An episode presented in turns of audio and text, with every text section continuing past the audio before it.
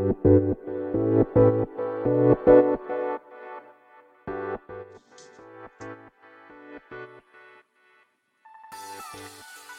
い、始まりました。本を読んでは独り言ラジオ。私、変な髪型をしたポンコツ薬剤師こと町田和俊でございます。はい、というわけでですね、えー、今日も、えー、読んだんだか読んでいないんだか、積んだんだか積んでいないんだかといった本たちの中からですね、一冊紹介して、ゆるーりと語っていきたいと思います。はい。本日紹介する本はですね、子の誕生。キリスト教教理を作った人々という本でございます。えー、著者が坂口文さんですね。えー、こちらの本は、1996年3月8日第1釣り発行と、そして2007年6月5日第6釣り発行と、えー、岩波書店から出ている本でございます。はい。えー、こちらの本ですね。まあ、いつものように、まあ、本と出会ったきっかけ、えそして、えー、まあ、目次やら帯やらの文言から、まあ、本を紹介して、えー、最後に、まあ、独り言というところでございますね。そんな3部構成で、えー、ゆるりとやっていきたいと思います。はい。ではですね、まあ、この本と出会ったきっかけですけれども、まあ、ちょうどですね、まあ、前回ですね、えー、私とは何かという平野啓一郎さんの本を、まあ、紹介させていただいたんですけれども、まあ、紹介させていただいたっていつも言うとですね、これは私は紹介しているのか本をっていつも 自問自答するんですが、まあ、そこら辺ね、まあそんな私の番組聞いてる人もいないと思いますし、まあ、はい、そこら辺は細かいことはまあさておきですね。はい。まあ、個人的にはそんな疑問を自分に投げかけているというところでございます。えー、まあちなみにその私とは何かを読んでる中でこの本を探し当てたんですね。はい。で、まあ、何、なんでかっていうと、ちょっと昨日の、えー、私とは何かにも通じる話なんですけど、その私とは何かという本の中にはですね、えー、昨日ちょっと最後にですね、文人という言葉が、あの、インディビジュアルというですね、まあ、英単語の、まあ、訳し方みたいなところから、生まれたみたいな話を言ったんですけど、えー、まあそのインディビジュアルというのはですね、まあ英単語なわけで、まあ要はもともとはその日本じゃないところ、つまり俗に言う西洋的なところから、西洋ですね。西洋っていうのがちょっといいのかどうかわかんないですけど、そこから来た、まあ、概念なわけですよ。で、まあ平野さんはですね、この本の中で、えー、そのキリスト教ですね。が、まあ、その概念にあるんじゃないかということを、えー、言っていたんですよね。本の中でですね。はい。で、確かですね、それが書かれているのはちょっと、いろいろ、な、な、なんだろうな、この本の、ところどころにそんなことが書かれているんですね。ちなみにですね、ちょっとどうでもいい話なんですけど、まあ、今回その、ぶえー、私とは何かを、今回とか前回か、配信するにあたっってですね、あの、まあ、私これ Kindle でも持っているんですよ。で、えー、今回この子の誕生を配信するにあたって、もう一回この、そのキリスト教とその個人、個人みたいなことが書かれているページってどこだったっけかなって、まあ思ったわけですね。その私とは何かの中にですね。で、まあその Kindle だとですね、まあ検索ができるんですね。はい。それ本当便利だなと思いましたね。はい。いや、もちろん紙の本は紙の本でとてもいいし、私は紙の本派なんですけれども、あの、例えばこう、なんか調べ物をしたいときっていうのは確かに、こう、検索でキーワードを入れるとバンって出てくるので、まあ、それはやっぱり Kindle ってとても便利なんだなと改めて思いましたね。なので、Kindle と、その、もう一その、リアル版、リアル本を両方持っとくっていうのも一つなのかなとかって、なんか改めて思ってしまいましたね。と言っても全部ね、それしてたらね、とんでもないことになるので、はい。まあ、例えば私とは何かなんかだよね、私にとって大切な本の一つなので、まあそういった本はですね、あの、Kindle で持ってて検索するみたいな、いうのも一つなのかななんて思ったりしました。はい。えー、っと、ちなみにですね、確かなんですが、そのキリスト教というところと、その文人みたいなところが、初めに語られているのがですね、第2章ですね、文人とは何かが、まあ、始まる64ページですね。そして私たちを苦しめる矛盾という見出しで書かれているところですね。はい。ちょっと、この私とは何かからですね、そこをちょっと紹介したいと思います。はい。引用しますね。はい。え私たちを苦しめる矛盾。今でこそ当たり前になっているが、明治になって日本に輸入された様々な概念の中でも、個人、インディビジュアルというのは、最初、特にわからないもの、あ、特によくわからないものだった。その理由は、日本が近代化に遅れていたからというより、この概念の発想自体が西洋文化に独特のものだったからである。非常に込み入った話なので、詳細は端末の補記に回したが、ここでは二つのことだけを押さえておいてもらいたい。一つは一神教であるキリスト教の信仰である。誰も二人の主人に仕えることはできないというのがイエスの教えだった。人間にはいくつもの顔があってはならない。常にただ一つの本当の自分で一なる神を信仰していなければならない。だからこそ、もともとは分けられないという意味しかなかったインディビジュアルという言葉に個人という意味が生じることとなる。とあるんですね。はい。あとはですね、これ、同じ2章にもですね、確か、最後のにリスクヘッジとしての文人主義という、まあ、見出しがあるんですけど、そこにも確かキリスト教という言葉が書いてあったんじゃないかと思いますが、出てきませんね。えー、うん、パッと出てこないので、ちょっとそこ、あ、あったあった。そうですね。えー、っと、ちょっとそこも冒頭の、えー、そのキリスト教という言葉が出てくるまで読んでみましょうか。はい、92ページですね。リリスクヘッジとしての文人主義。個人という単位に基づく思想を個人主義と呼ぶように文人を単位とする思想は、文人主義と名付けられるだろう。この考え方のいいところは、これまで見てきたように、何よりも変化を肯定的に捉えられるところだ。私たちはこれまで人間には核となる個性があり、それをオープンにして生きることが誠実な生き方だと思い込んできた。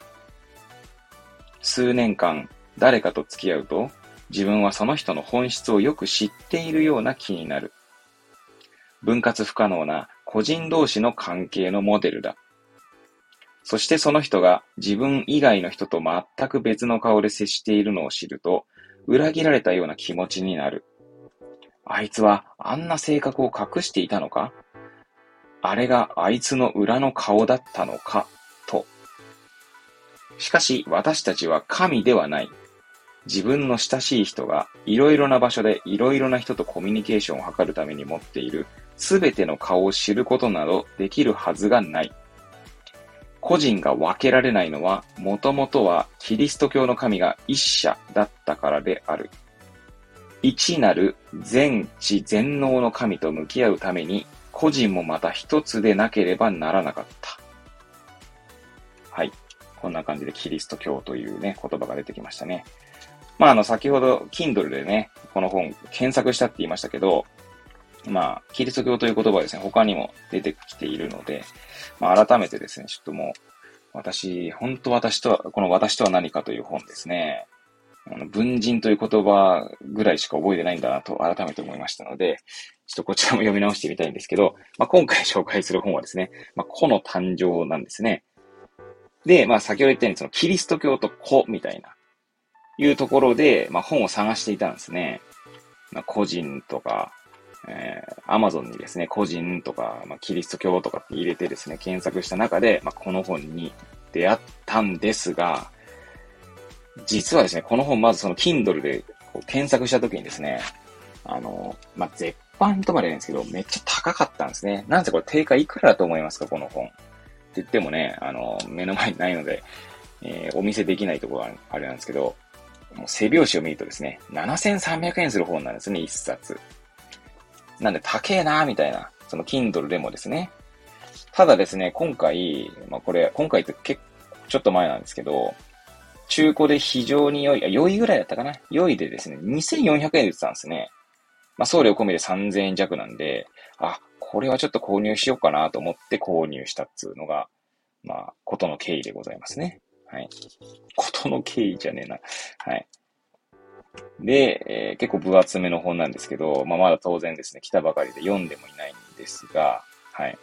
えー、昨日の紹介した私とは何かとともにですね、ちょっと自分なりに考察を深めていきたいななんて思っております。はい。ということでですね、まあこの本と出会ったきっかけは私とは何かにあったんですが、まあ本の紹介に行きたいと思います。まあ、中古本ということもあって、帯、あ、帯あるな。帯あったな。帯あったけど、これ帯には何か、そうですね、これ帯もちゃんとすごい。しかもこれ買った日のレシートまでたまたま挟まってますね。ちなみにこの人いついつ買ったんだろう？この中古なのであれなんですが。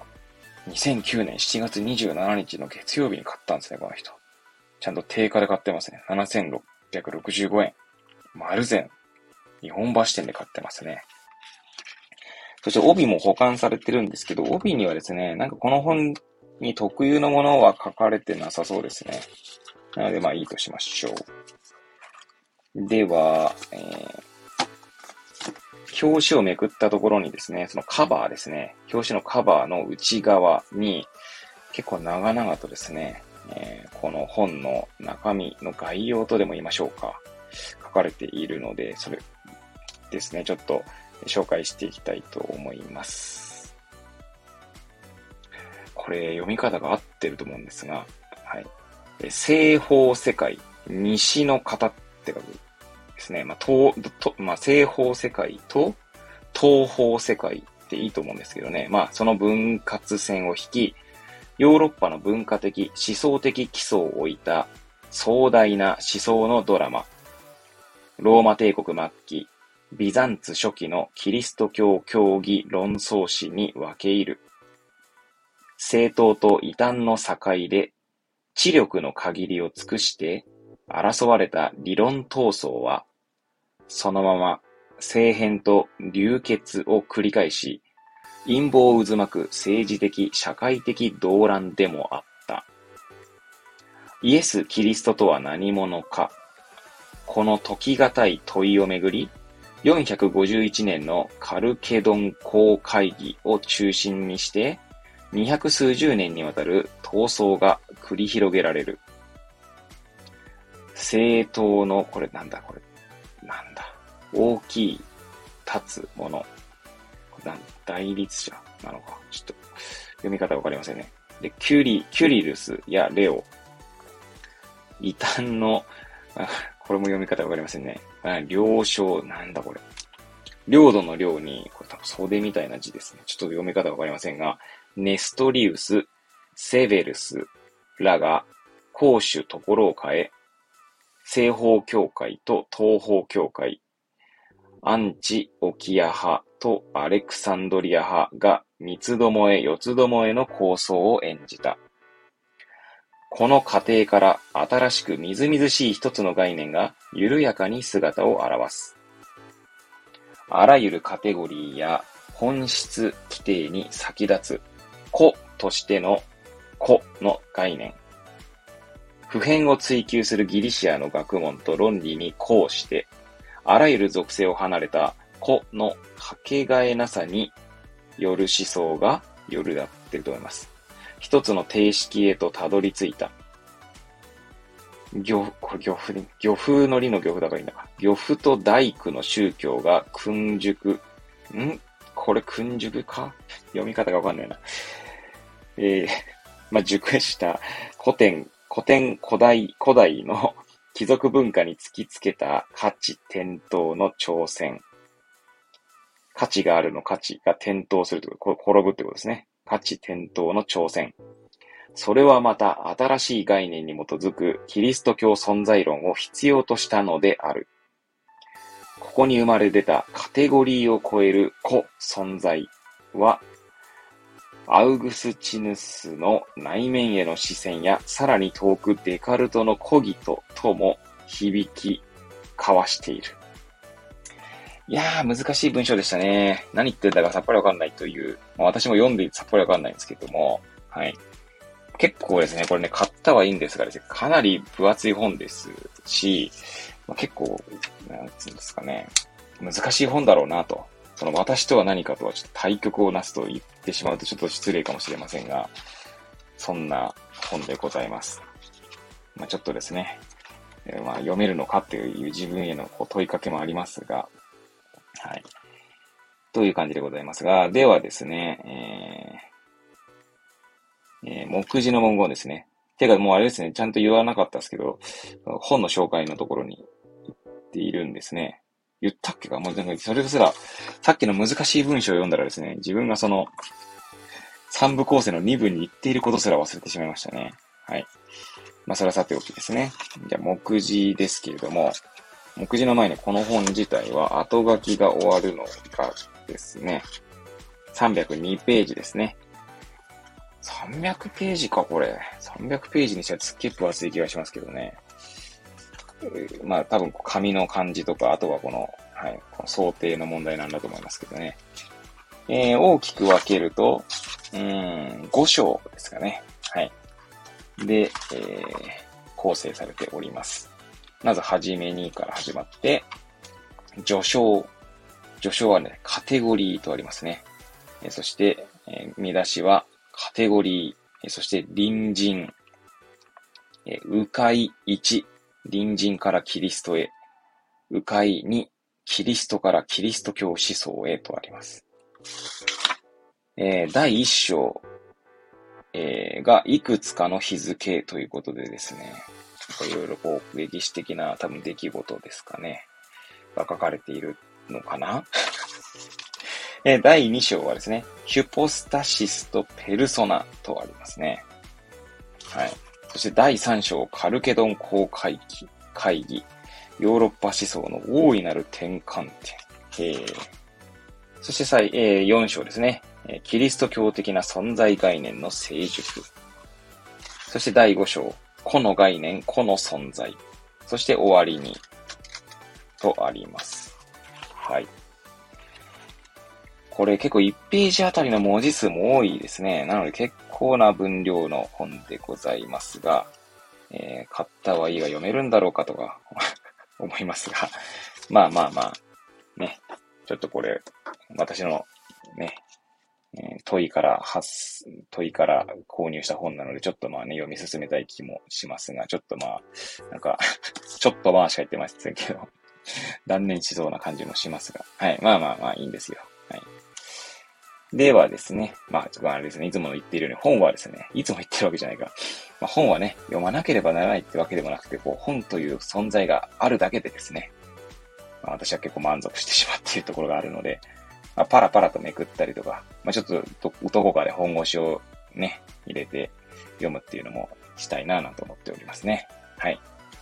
で、最後にですね、まあ、独り言っていうことですけれども、そうですね、このまあ、独り言、もうなんか言うことなくなってしまった気がするするんですが、最初のきっかけとかですね、のところでも言いましたけど、まあ、文人ということを考えるときにですね、まあ、そのキリスト教というところに結びついたので、まあ、本の、あの、私とは何かの中でですね。まあ、なのでこの本を手に取ったわけなので、まあ、この子ですね。ただ、まあ、思うのがですね、私別にキリスト教信者ではないので、果たしてこの本を読んだところでですね、理解できるんだろうかという、こう自分自身への疑問がありますね。疑問というか問いというかですね。要はキリスト教がわからない自分にですね、このキリスト教教理を作った人々の話がまあ、もちろん読むことはできますけどね。しかし、こう、理解できるのかとかね、そんなことを考えると、うん、なんか甚だ自分に対しての疑問を投げかけたい気分ではあります。はい。なんですが、まあ、あれですかね。まずは私とは何かからもう一回読み直したいな、なんて思いますけどね。はい。いや、しかしすごいですね。7400円。で、この本、でもあれなんですよね。第6釣り発行が2007年。およそ10年弱、10年か、11年かけてね、第6釣りまで発行されていると。すごいですね。なんか教科書とかになりそうな本ですもんね、これね。いやー、なんかね、この、いろんな概念ってこう自分をね、苦しめたりすることがあるので、その子ですね。うん。町田和俊という子みたいな。町田和俊とは何かみたいなのがですね、まあ、私とは何かからそのままなんですけど、えー、何言ってたかもわけわかんなくなりましたね。まあ、ちょうど20分ぐらい経ってるのでですね、今日はあまあほとんど独り言言ってないようなもんなんですけどね。いやー、まあなんかこういう本もですね、読む読むことでですね、ちょっと賢くなった気分になるというところですね。はい。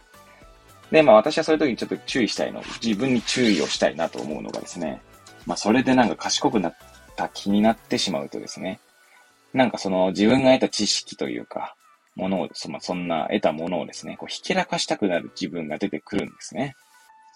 まあ、すごい、まあそんな言い方しないですけど、まあよくあるじゃないですか、なんか。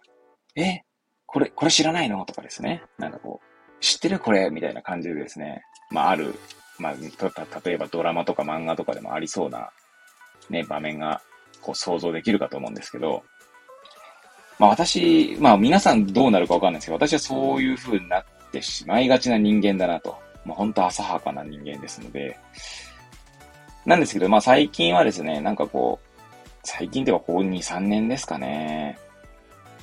まあそんな自分に気づいたりとか、あるいはその自分の浅はかさに気づいたりとか、まあ、あるいはですね、この私が知ったようなこととか、私が考えたようなことはですね、まあ大抵もうすでに誰かが考えているという、そんななんだろうな、そんなことを、まあ、常日頃感じれるようになったからこそ、なんか知らないのみたいなことをですね。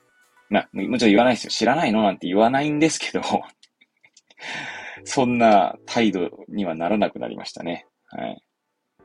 ただもちろんですね、多分自分の字、字というか、本質的な部分ではなんかそういう、ひけらかす、してしまいがちな自分がどっかに住み着いている気がするので、まあ、それがこう、あまりこう表に出ないようにある種コントロールしているのかもしれませんね。